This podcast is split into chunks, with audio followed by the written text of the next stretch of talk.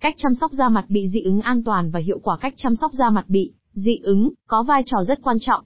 Vì nếu không chăm sóc đúng cách sẽ rất dễ dẫn đến tình trạng dị ứng có thể trở nên ngày càng nặng hơn. Do đó, hôm nay chúng ta hãy cùng E và Beauty tìm hiểu cách chăm da sao cho khoa học trong trường hợp này nhé. 11. Những biểu hiện khi da mặt bị dị ứng 2. Nguyên nhân bị dị ứng da mặt thường gặp 2.1 môi trường bị ô nhiễm 2.2 thực phẩm 2.3 thành phần trong mỹ phẩm không phù hợp với da 2.4 tác dụng phụ của thuốc 2.5 chăm sóc da không đúng cách 3. Phân biệt dị ứng da và kích ứng da 4.